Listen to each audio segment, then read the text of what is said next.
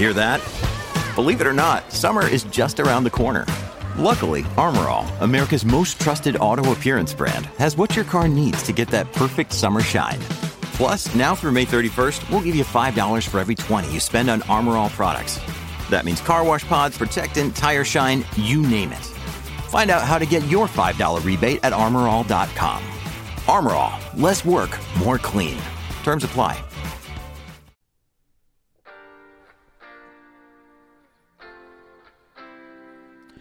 Up next on Inside the SCCA, racing here and on the other side of the pond.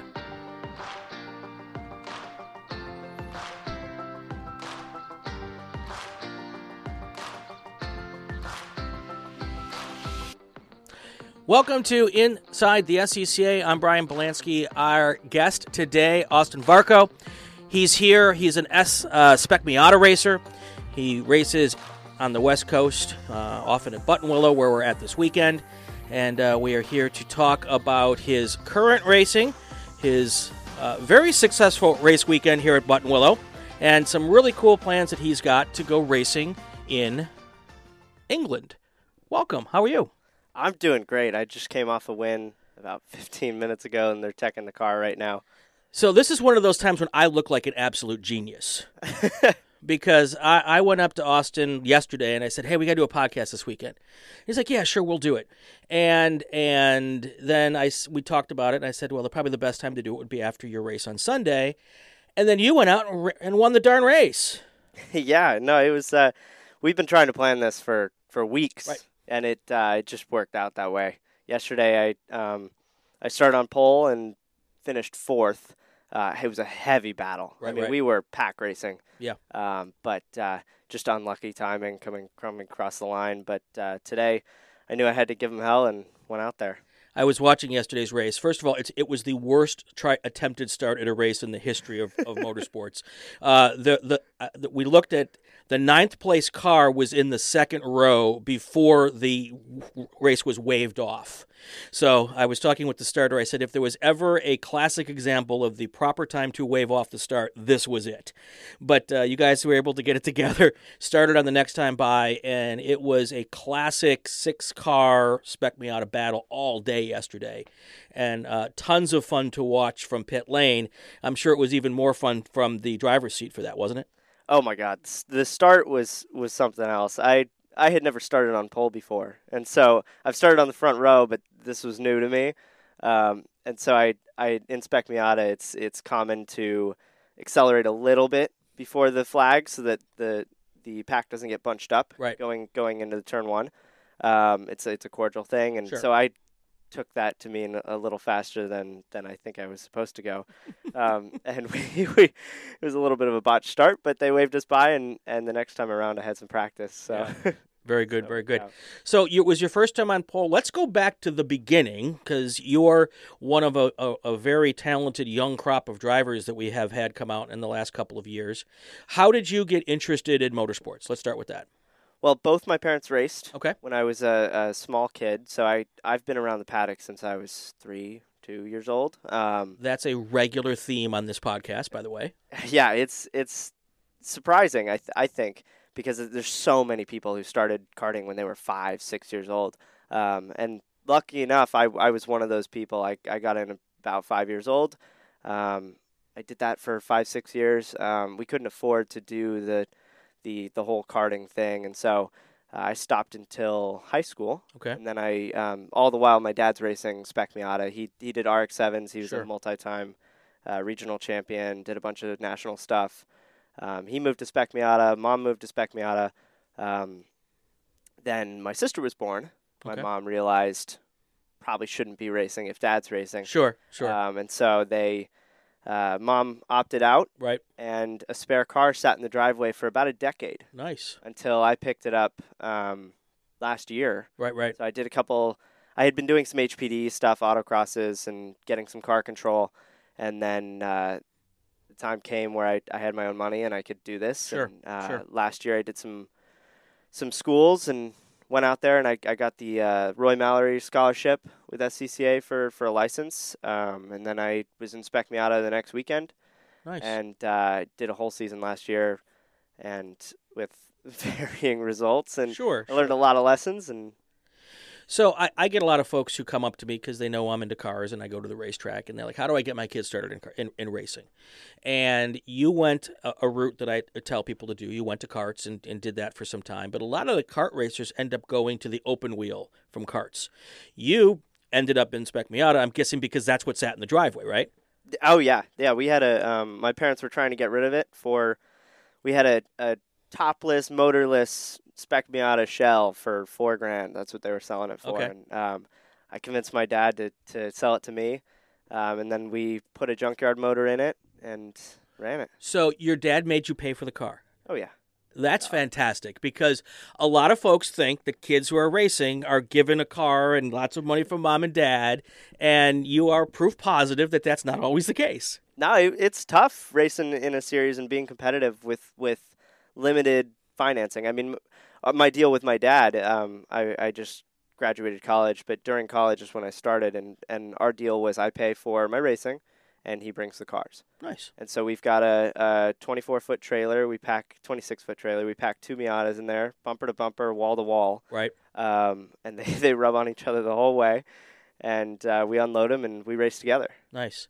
So I first recognized your name because I do the track announcing at Buttonwillow last race weekend, which was in January. And I saw the two names, and I was thinking to myself, is this father-son? Is this brother-brother? I couldn't, and of course you've now told me it's father-son.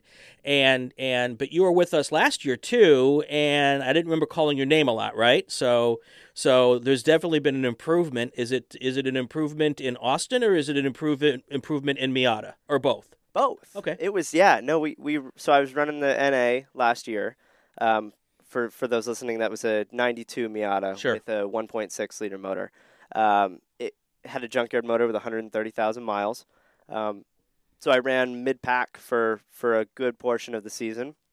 I ran with a different sanction last year and SCCA to get a lot of seat time. I spent, an hour in the sim every day. I read books. I was watching racing every day. It was my whole life. I mean, it's a miracle I graduated because I didn't know. I'll have to put a disclaimer. Parents, if you don't want your kids to go racing while in college, listen to a different podcast. If I were an engineer, it would have gone a lot worse, that's for sure. And so I did that, and I ran the NA for the last time in November at Chuckwalla and landed on the podium. And that was a big moment for me. I was very emotional because I had worked my butt off. Sure. And then I got a really good deal on a different car, sold that one, almost net even, and then ran it in January and put it on the podium twice and set a lap record. So you have touched on so many different points that we've walked, themes that we go into on this podcast, and themes that are really club themes. So let's take a couple. Let's chuck off a couple of the bullets. You ran mid-pack last year in a junkyard motor car with 130,000 miles on it. Did you have fun? Oh, I had a blast. Did you learn stuff? Learned a lot. So there is this mentality in the club sometimes that folks who are running mid-pack, sometimes are not, I don't know, are the lesser people or whatever. And I have the mentality of, if you're out there and running last and having fun, then go have fun. Yeah. No, it was a great learning experience doing that. I mean, I dealt with all types of competitors. I learned a lot about mechanical failures. I learned a lot about keeping it on the gray surface. Sure. Because I kept myself in mid-pack. Right. I made a lot of mistakes, and so you can't make mistakes, especially in a spec series. Right. It's even the smallest one will haunt you. So I learned a lot about that last year, and the pressure's higher up front, but the racing's really clean. Right. So it's good fun still. And a lot of people think of Spec Miata and don't think clean. It's. I've actually had a driver yesterday tell me that he stopped racing in Spec Miata because he didn't like doing body work. So this idea that running up front keeps you clean, explain that to me. So I think between the 5 or 6 of us that ran up front this weekend, there was, on the qualifying order, there was about 2/10 between 6 cars. Sure. in the race yesterday, it was pack racing. I mean, we all crossed the line within a couple seconds at the end. The competitors I'm racing against this year are really good, right? Really good. There's a couple guys who came from pro racing, SRO and IMSA, and there's a couple guys who are like me who are new to it, and just fast. And then there's a couple guys who have decades of experience, and it's all of that put together makes for surprisingly clean racing. We'll see how it goes at the end of the season, but so far it's been really good. Sure. And I shouldn't, sugarcoat it. There were a couple of cars that came back from yesterday's race with some body parts that weren't completely where they were at the start of the race. Yeah. But I think there's a maybe somewhat misconception that all of Spec Miata is beaten and banging. And there is some of that. But they're also easy and cheap to fix in relative terms, and you get such a wide range of talent in Spec Miata also because it's relatively easy to get into, relatively easy to keep the cars going, relatively easy to race on a mid-pack in a junkyard motor, and that gets people in and keeps them around too, right? Yeah, I had a guy come over to our trailer today at the karting event here, and he's looking to get into Spec Miata. He just got a Miata, and he was asking for advice, this young kid, and truth is, you can do it with a junkyard motor, and you can do it well. There are certain tracks that you'll be limited, but for the most part, you'll be racing somebody, and that's all that matters, is getting out on track, getting seat time, and getting experience. So I'm a Honda guy. I've talked about this a lot. Are the Miatas a lot like the Hondas where the all of the power is in the head, and you can use a junkyard bottom end, put a pretty decent head on it, and have a fairly fast car? Yeah. Oh, yeah. No, I know a guy who did just that and put a head from a renowned engine builder on it and ran a junkyard bottom end, and it flies. It's a fast car. That's so cool. So cool. You can definitely do that. So like I said, I'm the genius who invited the guy before he won the race to do the podcast after winning the race. Tell me about how today's run went. Oh, it was a fight. I mean, I knew I couldn't make a single mistake, and so started on pole. I got a decent break. We went side by side into turn one, but I had a little bit more grip, and so I came out of turn one ahead, and I knew the guy behind me. Spec Miata's got a lot of teamwork, and so I knew the guy behind me was interested in breaking away from the pack with me, and so I tried to get up with him, but I was just a little quicker at a couple parts of the track and started getting a gap. I was like, this isn't so bad. Right. So I started just moving away, and lucky enough for me, they were duking it out back there, and so I was able to get a good 5, 6, 7 second lead, and my head I was just head down, just push it, and about lap 10 I was like, you know what, maybe I can just start pacing. So we have a handful of classes in the SCCA where if you lose the lead pack, you're pretty much done for the day.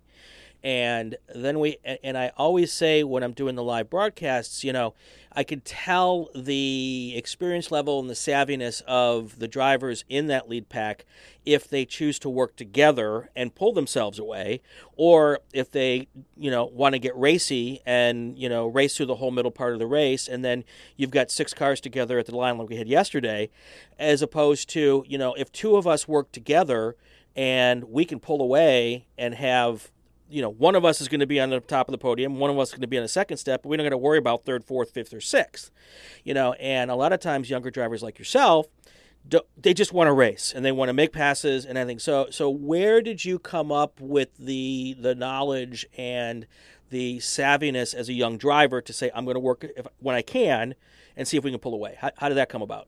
Sure. Well, a lot of practice in the sim. Okay. So that's first and foremost. I know some guys on the sim that we do this all the time. We're running iRacing and just bumper to bumper, and we break away.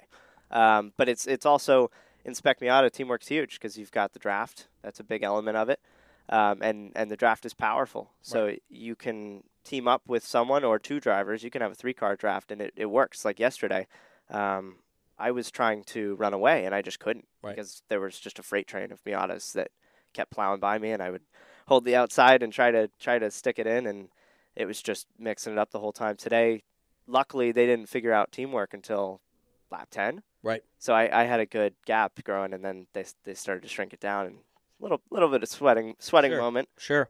Well, and it's hard in the heat of the moment when you've got the helmet on to think to yourself, okay, now we have to become a team or else we're never catching the front of the pack, you know? And then you get to the point where, okay, we've not teamed up enough. We're never catching the front. Now, how do we do the best we can in the pack that we're in now? Sure. So now you just brought it up that for the second time. And this is another theme that we've talked about a lot on the podcast as, and it's usually more grumpy old guys like me saying, oh, the sim, you know, I don't want to do a sim. And I'll be perfectly honest with you. I started sim racing about 2 years ago now, year and a half, 2 years ago. I'm struggling. You know, I'm an old guy, you know, I've, you know, all my time in cars has been on tracks or doing solo, and I've had a real hard time figuring out the delicate touch of a sim, and you know, I have such admiration for folks who are using it and can directly relate what's going on in the sim to what happens on the racetrack. Talk to us about, especially in iRacing, because they actually have a Spec Miata, what are you getting out of that? Well, there was a moment for me, and I can define that moment, where the sim and real life came together in this like harmonious click. And I was out on track, and it was like, I'm decently fast in the sim, and at the time I was 4 or 5 seconds off the pace in Spec Miata, and just, you know, fighting for the back. And there was a definable moment where, you know, I think I was in Riverside, that it just, something about like feeling the grip through my hands and where I was looking just clicked. And it was like everything I had been studying and learning in the sim had just transferred over. And so when I coach young drivers who, a lot of young drivers are working on the sim only. They're not doing karting, just right. Sim. And when I coach them, it's about, you know, finding out the way to connect that. Because oftentimes they're not looking far enough or whatever. And in the sim, they're looking three corners ahead of where they need to be. And so it's one of those things where you just clicks. So the one thing I get out of the sim, and I had a big moment of my sim improvement came a couple of months ago when I did the 24 Hours of Daytona. And the one thing you can do in a sim that you can't do on a race car, can't be done, is you can be driving your sim, having someone watching you and coaching you while you're actually driving, real time. And so my teammates who were with me when I was driving, some of them were sleeping, I had at least one with me, were able to literally walk me through the lap, every lap for an hour. And if you could do that in a real race car, that would be amazing, but you can't. So that is where I found the real benefit to the sim, is to have someone who can coach you real time while it's happening. Yeah. Yeah, well, one thing that's great about the sim as well is data. I mean, right. You can see GPS speed, RPMs, all that stuff. And so if you've got a well-made track, something that's been laser scanned and the car is well-made and the right proportions, same gears, then it's really easy to look at them, and it's actually apples to apples. Right, right. So that's one thing that I do is I'll run my version of a Spec Miata. It's a detuned MX-5 Cup car with a ballast in it, changing the gear ratios so that it's like a Spec Miata. And I'll run that on a Buttonwillow 3D scan track. Okay. And that's, I mean, I'm looking at that. I can take the data in AIM and just overlay it over the real data. And I can see my GPS speed. It's within 0.1 mile an hour. Wow. That's so cool. Yeah. So cool. Not only is he probably not only is he a faster driver than me, he's technically more savvy than I am. So I am doomed no matter how this works out. So what's your thoughts on what's going to go on for you this season as far as Spec Miata goes here? And I say here as a tease to what we're going to talk about on the other side of the break here. What do you got going on this year? So I've got Spec Miata with SCCA. For the most part. So I'm just running that, and then I'm also the driver lead on USC's FSAE team. So I'm competing in Michigan for the national championship against 300 schools. So if you don't know what FSAE is, it's a student-built car. We've got about 300 members on the team, 8 drivers, and it's entirely student-built. So the only spec parts are the Ohlin shocks and the motor, which we were allowed to go through. So it's really cool. It's about 85 horsepower, 400 pounds with me in it. So way different from a Miata. Right, right. fastest thing I've ever driven. So I've got that going on the other weekends. Cool. We should do another podcast on the Formula SAE car and talk with your friends with that and talk about the development of that process. My best friend was an engineer many, many years ago and was in a Formula SAE program. And it's a real-time way for engineering students to use the application of what they're learning. Oh, yeah. And you get a proper build cycle. You have to have a car done every year. Can't run an old chassis. We build the frame, we build everything. So it's really cool. Very, very cool. All right, so our guest is Austin Varco. We're going to come back after the break. You have something you're planning to do. Is it this summer? No, this is 3 weeks from now. Okay, 3 weeks from now. And we're going to be checking in with him over the next couple of months about this. But he's going to go do something that I think a lot of people would love to go do. So we're going to do that when we come back on the other side. This is Inside the SCCA. I'm Brian Belansky. We'll be right back. I'm Dorsey Schrader, and when I'm on my way to a race, I'll listen to the SCCA podcast, Inside the Short Bus. When I need numbers for my autocross, time trial, or road race car, I go to autocrossdigits.com. Christian and his crew offer top-quality magnetic and vinyl numbers. Their website is easy to navigate, the prices are great, and most orders ship in 4 business days. If you need numbers for your car, check out autocrossdigits.com. Tell them the podcast guy sent you. All right, we're back on Inside the SCCA. Austin Varco is my guest. So we've been chatting here. He was the race winner on the Sunday race here at Buttonwillow this weekend. And thankfully, like I said, podcast genius here, I invited him on before he won. No one will believe that. But it's really true, right? Oh, yeah, absolutely. Okay. And he went out, had a great race yesterday, and then went out today and won the Spec Miata race. And so congratulations to that. Really fun to watch. So you are going to do something that I think a lot of people would love to do but wouldn't even know how to go about doing it. You're leaving in a couple of weeks to go spend. Are you taking an internship or are you working? What's getting you to England? A plane. No, I'm... no, wait a second. You can't do a dad joke on me, okay? Come on now. So my best friend moved to England to go to school. Okay. So I'm living with him. Okay. So we're sharing his place, and he's kind enough to host me. So I'm spending 6 weeks in England, sort of as a college graduation thing. Cool. We're gonna travel around, but when we're not traveling, I'm doing a couple weekends running Formula Fords at Silverstone and Knockhill. Okay. So I'll be running the Avon Tire 1600 Formula Ford Championship. Okay. Potentially alongside an ex-pro karting guy. Nice. It was something I've dreamed about doing, running on those circuits, and I think I ought to do it while I'm there. Absolutely. So as a guy with an SCCA license, when you call over to or email or however we do it these days to a team in the amateur form of motorsports in Europe and say, hey, I've got an SCCA license. I'm coming to England for a couple of weeks. I'd like to do a race or two. What is the response when they just say, do you have the money? Yes. Yeah, it's, I'm an old school guy, so I call. Nice. I like the call. I found better success with a call than an email. But no, everyone's been super receptive. I first got in touch with, BRSCC, which is the British Racing Club there, that manages that. And so they're waiving a lot of their fees to get me a seat. And then I talked to ACCUS, which is basically the American version of FIA. It's how you get that certification. And they were super awesome. So I now have an FIA license, which if you have an SCCA license, it's easy to get an FIA license. Okay. You have to have a racing resume and some experience, but for the most part, it's possible. Right. And that's all done through ACCUS. It took a couple days, so it was super easy.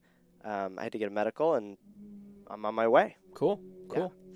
So, I don't know how many folks follow Formula Ford in Europe, but it is huge. Tight. And the pointy end of the stick in the club Formula Ford races there is like you would get at the pointy end of the stick in a Spec Miata or a Spec Racer Ford race here. Usually there's 10, 15 cars who are all capable of winning with really good drivers, and you know, kind of a throwback to the heyday of Formula Ford here back in the 80s when you would get 30-car Formula Ford fields in the U.S. We don't get that these days in most cases. So you haven't – when was the last time you were in an open-wheel car?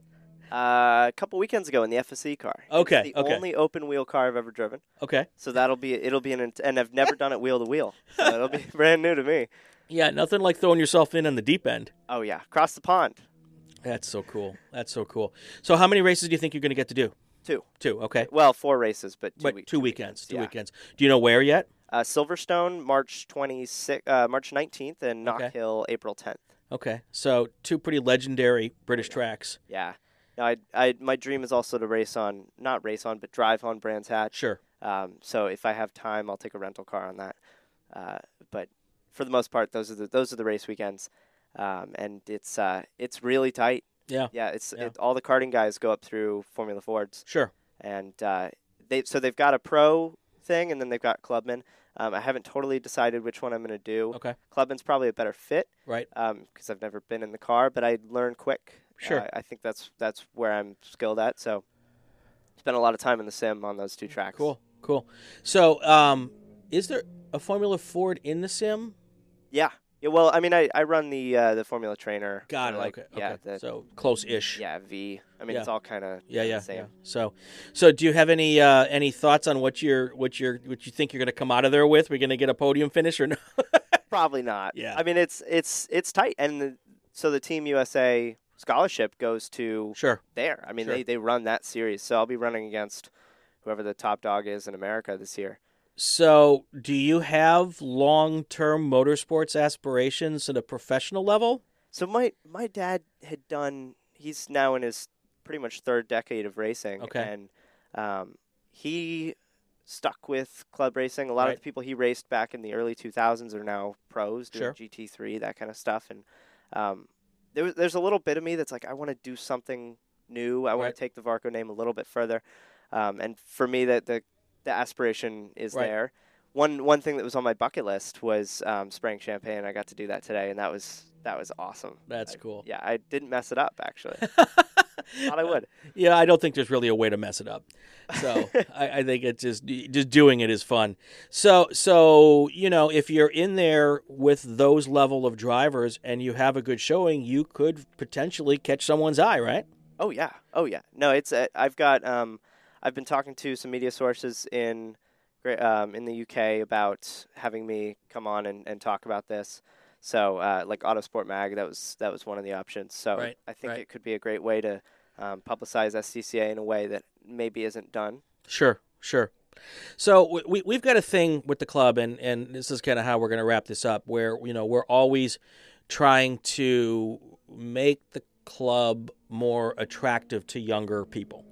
You know, it's no secret that, you know, a lot of the folks who are with the club are up there in age. I'm one of them. And you know, we have dwindling numbers of workers. You know, many of our races do not feature younger drivers. What is it in your mind that makes you want to come out and play on an SCCA weekend when we have a hard time sometimes attracting some of the other younger folks to do so? A big one for me is community. Right. I think that one thing, I love the people here. I mean, I know all the tech people. I know the people in registration. It's an awesome time. Friendly faces everywhere. So that's a big part of it for me. I feel like I'm on home turf whenever I come to Buttonwillow, at least. And so a big part of it for me is community, getting to know people, getting to know my drivers. I mean, Spec Miata, we're like a family. We go out to dinner together. We talk about the races. It's a great time. So I think that that's an appeal for any human. Right. From a young person's perspective, you know, I grew up around racing, so I always wanted to do this. I watched my dad from the tower on track, and it was something that was something I was inherently passionate about. So how do we get all of your Formula SAE friends to come out here and start playing with us? I mean, that's really what I'm getting at. Yeah. Well, I know a couple of them took up karting this year. Okay. A couple of the drivers, and it's a natural progression. I mean, eventually they're going to want to do something with cars. Right. So they had talked about doing the F500 class because it's similar to a karting. Absolutely. I think I saw a couple of those cars here this weekend. Sure. So I think in terms of finding young people, I think a lot of it's going to happen on social media. Right. I think that's the next wave. That's where everyone gets their information. Good or bad, that's how it has to happen. Exactly. And so promoting things on social media is powerful. It moves people, and I think that's the next way to do it. Fantastic, fantastic. Any parting thoughts, any ideas as to what's going to come up in the next couple of weeks? So you're leaving in 3 weeks. We're going to continue to talk. Let's see, is there a gap of a couple of weeks between your two races in Europe, or do you do them on back-to-back weekends? No, there's a couple of weeks between the races, so we can do something then, and it's going to be 8 hours ahead. But, sure. But I don't mind waking up at 4 a.m. for this. And we'll work out the timing. So let's commit to, trying to hook up, even if it's for a 10 or 15-minute insert into one of the podcasts between races. And then when you get back, we'll sit down maybe at another Buttonwillow event and kind of recap the whole Europe experience. And because I think that I always thought it would be a kind of a little cottage industry to, put a car over in England that is ready for SCCA drivers to just come on over for a holiday and pop in and do a race. That would be super cool, like an SCCA team almost. Yeah, Yeah, I have all these ideas and no money to do them. So anybody out there wants to just write a big check, I'll put all my ideas out there, and they're tons of fun. I'm sure they'd be great. But equity stake in your ideas. Absolutely, yeah, absolutely. Great. So, all right, Austin Varco, I appreciate it. Thanks again. It's been just a ton of fun, and good luck in England. We'll keep in touch, and we'll go from there. Well, thank you very much. All right. That's going to do it for this week's episode of Inside the SCCA. If you'd like what you're hearing, subscribe to Racing Wire Podcast Network so you won't miss an episode. It would also be great if you left a comment, especially if it's a good one. If it's not, give it to someone else's podcast page. You can follow us on social media to find out who our next guest is and leave us a question. On Twitter, it's Racing Wire Net. There's a new episode of Inside the SCCA every week. I'm Brian Belansky. Have yourself a good week, and go play with cars. Hi, I'm Kelton Jago, and this is Inside the SCCA. Inside the SCCA is a presentation of the Racing Wire Podcast Network and Rural 15 Productions. This podcast is not affiliated with, endorsed, or sponsored by the Sports Car Club of America. The views expressed within are those of the host and our guests, and not that of the SCCA.